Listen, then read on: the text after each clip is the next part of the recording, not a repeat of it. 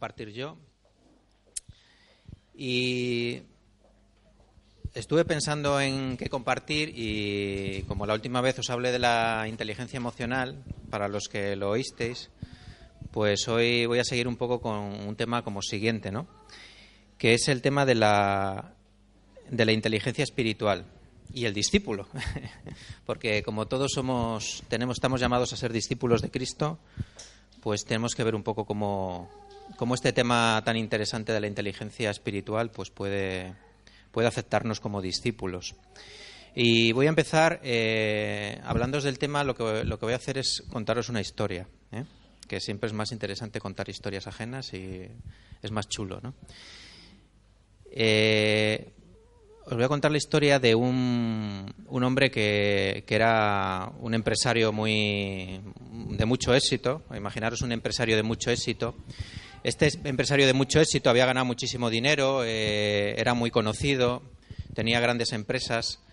Pues este empresario estaba un día en un puerto, estaba en, la entrada de, del puerto donde están llegando las barcas con los pescadores y la gente que viene de faenar del mar.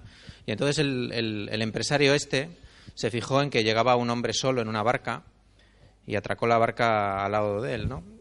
Y, entonces el empresario eh, se fijó que, eh, traía unos peces estupendos, ¿no? Estupendísimos.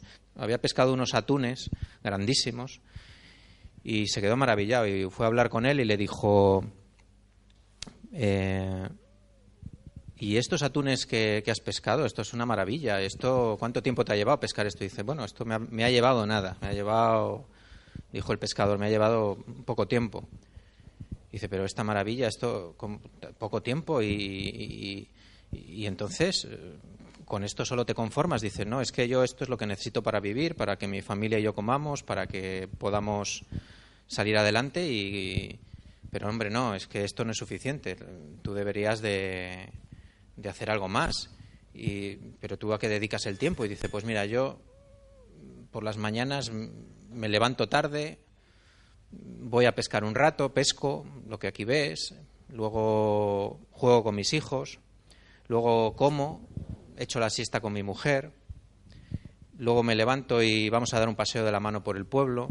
Y a última hora de la tarde nos gusta nos gusta nos gusta ir a tomar algo al bar eh, y luego me quedo tocando la guitarra con los amigos y bueno, la verdad es que es una vida bastante ocupada. Eh, disfruto mucho y es una vida bastante ocupada.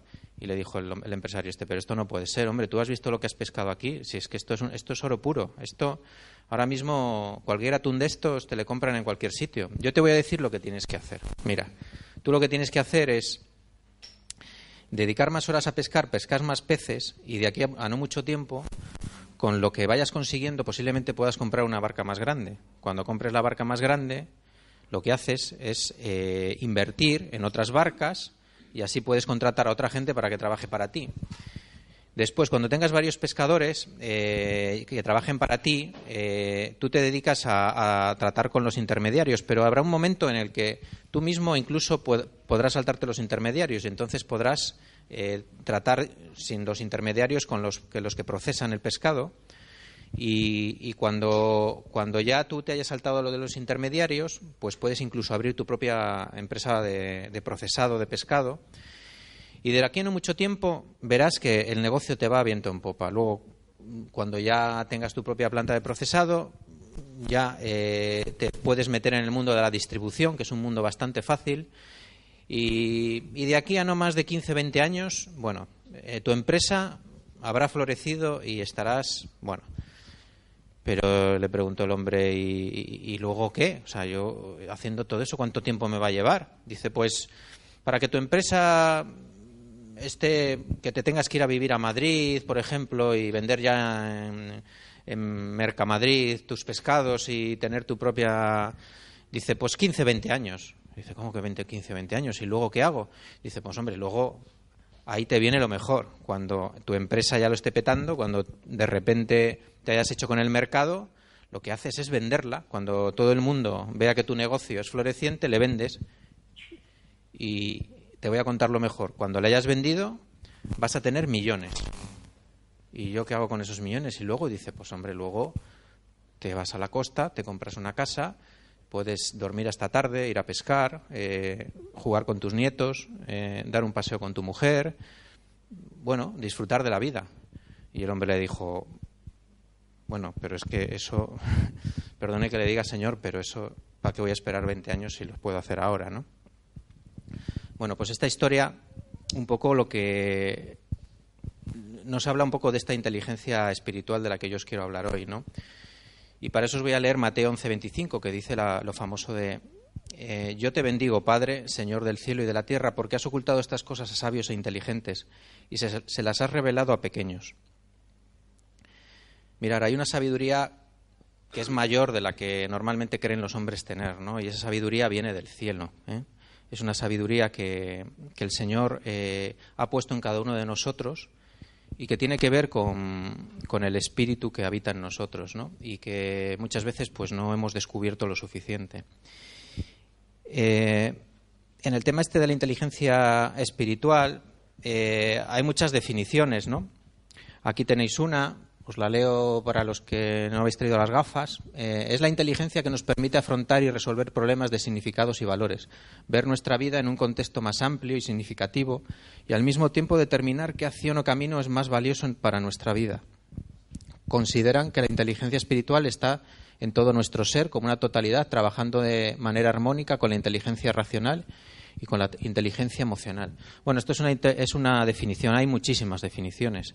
Eh, algunos autores eh, la definen como nuestra interacción, nuestra capacidad de situarnos con respecto al cosmos, con respecto a nosotros mismos, con respecto a las grandes preguntas de la vida, con quién soy, para qué estoy aquí, eh, hacia dónde voy, qué hay después de la muerte, ¿no? Y bueno, hay, ya os digo, un carrao de definiciones. Eh,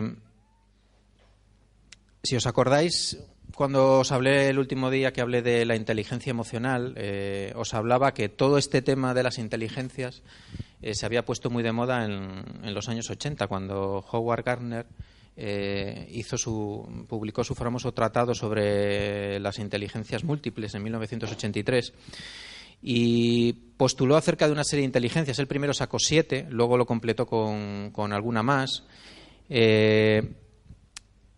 Y la última de la que habló, eh, habló de una novena inteligencia que, que luego más adelante ya escribió bastante sobre ello, que era una inteligencia existencial o trascendente, ¿no? que luego todos los autores se han, se han puesto de acuerdo para llamarlo una inteligencia espiritual, ¿no? pero bueno, Howard Gardner la llamó inteligencia trascendente o, o, o existencial. Y no sé si os acordáis, pero el, otro día cuando hablábamos de la inteligencia emocional y de cómo interactuaba con la inteligencia intelectual, ¿no? Pues eh, hay autores ahora más modernos, eh, os digo los nombres, Zohar y Marshall, que escriben mucho sobre este tema, que han relacionado las tres inteligencias y dicen que es la inteligencia primordial.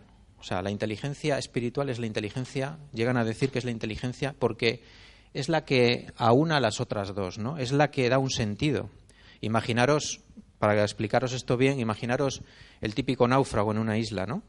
Sabéis que hay gente que naufraga y muere en la isla y gente que, se, que va a la isla y sale adelante, pero muchas veces no es por lo que sabe, no es por su inteligencia intelectual, por si sabe sobre supervivencia, y a veces ni siquiera es por su capacidad de afrontamiento, ni por sino es por otra cosa. Hay, una cosa. hay otra cosa que funciona en las personas y que no tiene que ver ni con una inteligencia ni con otra, ¿no? y que tiene que ver con la capacidad de querer ir más allá, de querer, eh, de saber que hay un sentido a que estés allí, de querer soportar lo que te ha tocado vivir de, eh, en ese momento, en esa isla.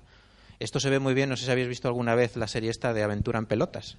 No sé si lo habéis visto alguna vez. Bueno, pues el que lo haya visto, sabe de qué le hablo. No, y aunque, aunque parece que es una eh, lo de aventura en pelotas parece que todo el mundo se queda con que están en pelotas, pues no, la verdad es que es una, es una serie que no se centra en eso. Lo curioso es que se centra mucho en la supervivencia, ¿no? Y siempre los que van allí han sido marines, hay gente que ha pasado en su vida situaciones muy difíciles. Eh, y todos tienen como cuando cuando salen el programa les dicen este hombre tiene una preparación eh, de habilidades, no sé qué, no sé cuánto, de un 9 con no sé qué, y otro tiene eh, capacidad de soportar la lluvia, el dolor, y no sé, o sea, porque tiene, está preparado psicológicamente, pues tiene tal. Pues oye, esos siempre o sea, les va mal, o sea, es que siempre les va mal, a mí me llama muchísimo la atención. Y siempre, a veces, sale adelante gente que, que tiene muy claro por qué está allí. O sea, es que a veces es otra cosa, es que tiene un sentimiento de, de, saber qué quiere, de saber que quiere llegar al final del programa. O sea, es un convencimiento que no tiene que ver ni con la preparación emocional ni con la inteligencia. O sea, y a veces ves unos tíos que son tremendos y a veces eh, ves a una chica que dices, pues esta, el, día, o sea, el día siguiente va a desaparecer de la isla. Pues no, la tía sabe lo que quiere, tal, o sea, tiene otro convencimiento y no sabes lo que es, pero es otro tipo de certeza, es positiva, sabe que todo va a salir al bien, que no sé qué. Oye, pues esa sobrevive. Y el otro se va para casa al cuarto día, el marine, ahí todo preparado el tío. Bueno, eh, sobre la inteligencia espiritual, eh, Em, uno que también empezó a escribir muchísimo pues fue Víctor Frank. Eh, sabéis que es el padre de la logoterapia, que es considerada por algunos como una especie de psicoterapia de lo espiritual. Y porque él habló, ya empezó hablando del inconsciente espiritual y luego acabó hablando también de esa inteligencia espiritual. Él decía que, que, el espíritu era, es un eje que une el consciente, el preconsciente y el inconsciente, ¿no? Y que hace que considera que el hombre no es como un manejo un manojo de instintos y de emociones, sino que es un ser existencial, dinámico y trascendente, ¿no? Decía Víctor Frank. O sea, eh, no es solo emociones ni instintos ni sino que hay algo hay algo más, ¿no? Debajo de todo eso. Pero es que no solo lo, empezó diciendo Víctor Fran, parece que a veces eh, cuando empiezas a hablar de estos temas de la inteligencia espiritual, mucha gente lo está utilizando hoy día pues, en todas estas teorías de la New Age y de los pensamientos estos universalistas, de Dios está en todos los sitios y no sé qué. Si leemos atentamente la palabra de Dios, en Colosenses, en la epístola de San Pablo a los Colosenses, en el capítulo 1, versículo 9, dice, y por eso Tampoco nosotros dejamos de rogar por vosotros desde el día que lo oímos y de pedir que lleguéis al pleno conocimiento de su voluntad con toda sabiduría e inteligencia espiritual, para que viváis de una manera digna del Señor, agradándole en todo, fructificando en toda obra buena y creciendo en el conocimiento de Dios. Pues como vemos, o sea, esto está en la Biblia. Ya San Pablo hablaba de que existía una inteligencia espiritual y vamos, que es antiguo como el cristianismo. ¿eh? Os voy a hablar de otra persona, de otra historia. A este le conocéis, ¿verdad? Y el que no le conozca, pues no sé, que se vaya Gran Hermano o algo. Eso. Bueno, este es Vicente del Bosque y eh, nuestro queridísimo entrenador de la selección eh, nacional, y este hombre le hacían una entrevista en el país después de que España hubiese ganado la, Copa del Mundo y le preguntaban que qué le preocupaba de la vida a Vicente del Bosque, ¿no? Y Vicente del Bosque dijo, a mí lo que me preocupa realmente no es que mis hijos, me preocupan mis hijos y no me preocupa que, que sean famosos, ni me preocupa que estudien mucho y que tengan trabajos que les solucionen la vida. A mí lo que me preocupa es que sean buenas personas, que sean buena gente, que la gente les señale y diga, este es hijo mío, este es hijo de Del Bosque y es una buena persona, ¿no? Y, luego le preguntaron en la misma entrevista, porque sabían que Del Bosque tenía un hijo que había tenido síndrome de Down, que tenía síndrome de Down, y le preguntaron por esa circunstancia, que cómo lo habían vivido, ¿no? Y del bosque, decía, pues mira, la verdad es que fue, eh, fue un momento muy doloroso cuando, cuando nos enteramos de que nuestro hijo nacía con síndrome de Down. Pero nos hicimos tres preguntas, ¿no? La primera pregunta que nos hicimos fue, ¿por qué a nosotros? ¿Por qué nos tiene que pasar esto a nosotros? Pero esa pregunta nos duró poco en la cabeza. Dice, rápidamente nos preguntamos, ¿Y por qué no nos va a pasar a nosotros si nosotros podemos ayudarle y darle una vida digna? ¿no? ¿Por qué no nos tenía que pasar esto a nosotros? Nosotros podemos ser posiblemente los que mejor podemos ayudarles. Y la tercera pregunta que nos hicimos decía, ¿qué sería de él sin nosotros? O sea, ¿qué sería de nosotros sin él? Perdón. A la conclusión a la que llegaron fue esa, ¿no? Y dijeron, no entendemos la vida sin Alvarete, decía del Bosque. Y es que eh, este es un ejemplo de libro porque esta respuesta de, Del Bosque ha sido analizada desde el punto de vista de la inteligencia emocional. y el que lo analizaba decía que que es una inteligencia maravillosa, es una, es una respuesta maravillosa, decía, desde el punto de vista de la inteligencia emocional, porque hace muchas cosas que, es lo que define la inteligencia emocional, ¿no? Lo primero que hace es se hace independiente del campo, que eso lo hablan mucho los psicólogos, ¿no? Cuando haces independiente del campo es que no te dejas, eh, no das respuesta según lo conveniente ni las convenciones de, lo que hay que responder, ¿no? Cuando habla de sus hijos, él no habla que quiere buenos trabajos, que quiere que sus hijos tengan la vida resuelta. O sea, él no se atiende a convencionalismos, ¿no? Él quiere que sus hijos eh, alcancen algo espiritual, ¿no? Busca algo para sus hijos, algo que, es, que va más allá, ¿no? Que, sean buena gente, que, sean gente que merezca la pena, ¿no? Eh, se nota cuando él contesta que tiene unos principios morales, que de luego es que es una persona con principios morales, que tiene amor por sus hijos, ¿no? Que tiene capacidad de afrontar y de usar el sufrimiento que le ha tocado de enfrentar el dolor, ¿no?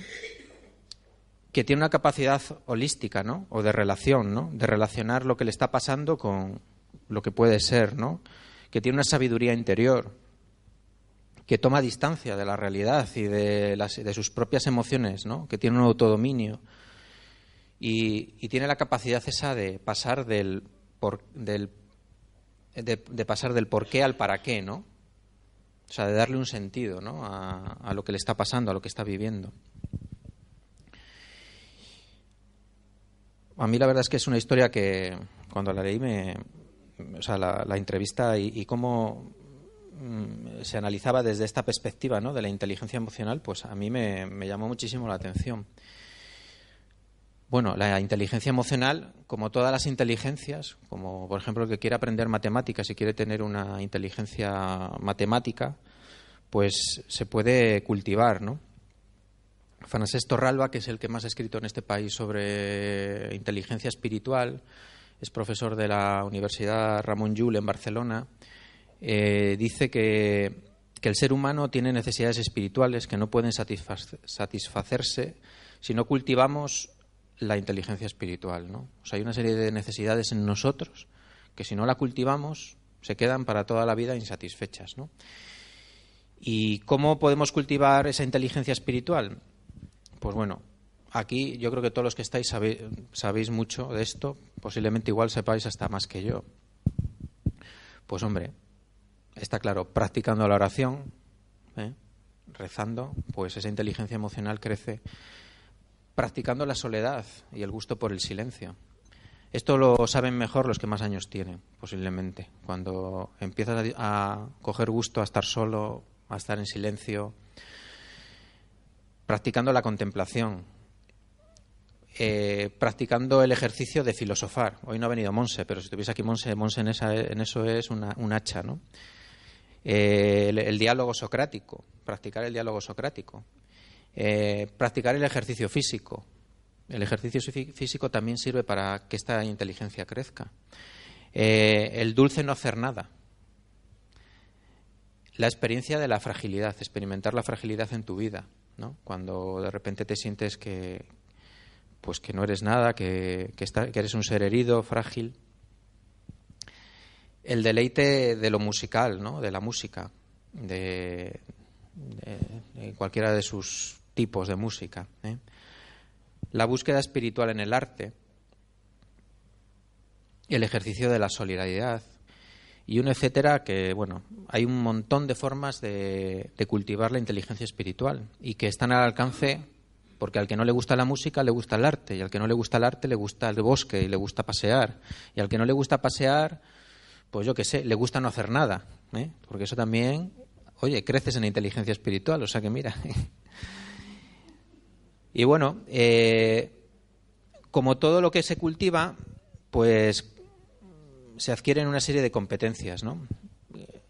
se han llamado competencias espirituales y evidentemente, pues ¿qué adquieres cuando practicas estas cosas? Pues adquieres un autoconocimiento de ti mismo, adquieres pues es una búsqueda de sentido, ¿no? Ante lo que te venga, pues sabes darle una respuesta, ¿no? al sentido de las cosas que te van pasando en la vida. Eh, el preguntar último y la autotrascendencia, pues eh, pues eh, adquieren un sentido ¿no? en tu vida, son importantes y, te dan fuerza para vivir, para seguir adelante. Eh, la capacidad de, te da unas capacidades de distanciamiento, a veces del dolor y de lo que pasa en tu vida. Sabes lidiar con las cosas que te pasan, con enfermedades, con fallecimientos, con, problemas económicos o lo que vaya surgiendo. Eh, aprendes sobre el sentido del misterio y de lo simbólico aprendes el sentido de, pertenecer al todo, porque todo ha sido hecho por Dios y todo está en relación con nosotros. Aprendes a responder a la llamada interior que Dios te hace. Aprendes y te capacitas para la elaboración de ideales. Eh, aprendes lo que es la capacidad de religación, de unir lo que estaba roto ¿no? en tu vida y con Dios eh, la búsqueda de la sabiduría, te capacitas para buscar el saber, te capacitas para el gozo de lo estético. Como decía, lo mismo que podemos cultivarlo de muchísimas maneras, las capacitaciones que nos permite practicarlo, pues son muchas ¿eh? también. Y, ¿cómo no? Pues desde el punto de vista del discípulo, que es lo que toca hablar. La verdad es que la charla de hoy era muy breve porque lo que quería era un poco hablaros de este tema, introduciroslo y, ver que, de esto está escribiendo mucha gente, que es un tema de actualidad, porque se puede decir que, como pasaba con la inteligencia emocional, es desde los años 80 cuando se está investigando, cuando se está escribiendo, cuando se está pues poniendo de, actualidad. Pues bueno, desde el punto de vista del discípulo, pues lo mismo que se consigue tener una serie de capacitaciones, eh, pues, eh, o sea, perdón, eh, lo mismo que hay unas competencias, que, es lo que hemos visto antes, lo mismo que tenemos unas competencias, eso nos capacita para, como discípulos, ¿para qué? Pues nos capacita, cómo no, Sonia, para pertenecer al Consejo Jedi. nos capacita para, para tener un sentido de pertenencia, ¿no? para formar, llegar a formar parte de una familia, que es una familia espiritual que nos la da Dios eh, y que sabemos que, que, es algo querido por Dios y que, que, es un regalo que viene de Él. ¿no? Y es la comunidad, ¿no? el, conocer, el conocer tu comunidad, tu grupo de referencia, donde tú te sientes partícipe de lo que allí se está viviendo y, te sientes uno con todos, ¿no? Y que, y que, tienes una misión para ti ya y con esos hermanos. Y bueno, es un llamado, ¿no? A formar parte de, de algo, de un grupo más grande.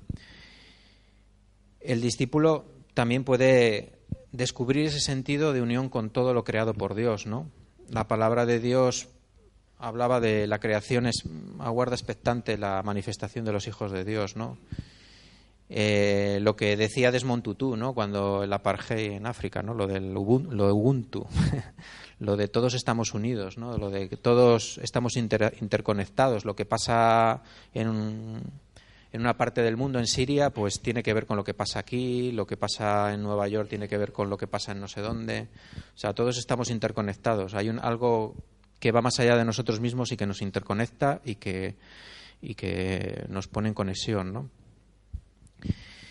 Eh, aquí espero que Roberto no me empiece a cobrar derechos de autor porque hay unas cuantas fotos de él. ¿eh? Eh, el sentido de y el discípulo también descubre este no hacer nada, ¿no? Yo esto siempre lo llamo otros el no hacer nada, algunos lo llamarán el no hacer nada, pero yo para mí me parece es un momento de paz, de un momento de de calma chicha dentro de muchas veces de todo lo que está pasando en tu vida, ¿no? De la vorágine de los críos, del trabajo, de, las cosas que hay que hacer en la comunidad a veces, otras veces en tu vida. Pues ese no hacer nada eh, es muy importante y hay gente que no sabe Hay gente que no sabe hacer, no hacer nada.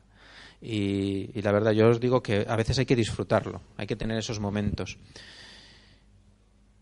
Luego está el discípulo también descubre el misterio, ¿no? Hablábamos antes del misterio, esta sana, ahí muy difuminada ella, eh, pero que yo la he querido poner un poco recordando al misterio que ha pasado ahora de la Navidad, ¿no? Del nacimiento del niño Jesús, ¿no? Como, por ejemplo, ante el, misterio de la encarnación, ¿no? De la fragilidad de un Dios hecho hombre, ¿no? Como eso, pues el, el crecimiento del discípulo en inteligencia emocional hace en inteligencia espiritual te hace eh, no sé sentirte eh, de una manera estremecido ¿no? ante, ese hecho que se está produciendo. Ya no es algo que te deja eh, así como la mojama, ¿no? sino, que, sino que es algo que te, cala, que de verdad te llega. ¿no? El discípulo también se capacita para, para la visión, para la misión. Eh, hay una llamada interior, hay unos ideales y eso se tienen que plasmar en, pues, en una visión, en un plan de Dios y, el discípulo pues tiene que, tiene que ir creciendo también en, esa capacitación, ¿no? También hay un descubrimiento del arte. Yo me acuerdo cuando fuimos a Roma en el año 2000 que yo cuando fui cuando vi la piedad de Miguel Ángel pues a mí me impactó como porque me transmitió me transmitió totalmente la escena que, había pasado no la de la Virgen con, con, Jesús en sus brazos no yo eh, a través del arte pues pude como como experimentar ese momento no a mí fue ha sido uno de los momentos que desde el punto de vista de, estar ante una obra de arte pues más te sientes eh, en conexión con lo que se está transmitiendo, ¿no? Y me sentí muy cerca de Dios, ¿no? En aquel momento y la verdad es que fue una de las cosas que más me, impactó de aquel viaje, allí en la Basílica de San Pedro. Luego estas gotas que también fotografiaba Roberto, a mí me encantó el día que vi la foto, ¿no? Porque a veces en lo más sencillo pues está la belleza, ¿no? y no todo el mundo se da cuenta de la belleza de las cosas, ni, ni lo puede descubrir ni puede apreciarlo, ¿no? El gozo de lo estético, de lo bello, y que eso a veces pues también te conmueve y, y eso es, un, es una capacidad que no tiene todo el mundo. También el discípulo se va capacitando a través de esta inteligencia espiritual, se va capacitando para pegar el salto en su vida, ¿no? Para fiarse, para ir más allá, ¿no? En lo que se le pida, en lo que en lo que tiene que hacer, ¿no? Y, esto es importante porque todos los que estamos aquí estamos llamados a algo más siempre, ¿no? No estamos llegados, llamados a estar toda la vida como, como empezamos, ¿no? Como cristianos. Y nos va preparando también para... Nos va capacitando ese crecer en, en Cristo, ese crecer en, en inteligencia ante Dios y, eh, nos va capacitando para el fin último, ¿no? Para llegar al final de nuestra vida, para entregarle todo, entregarle la cuchara, entregarle todo lo que somos, pues vamos creciendo. Eso tampoco al principio no somos como éramos antes, ¿no?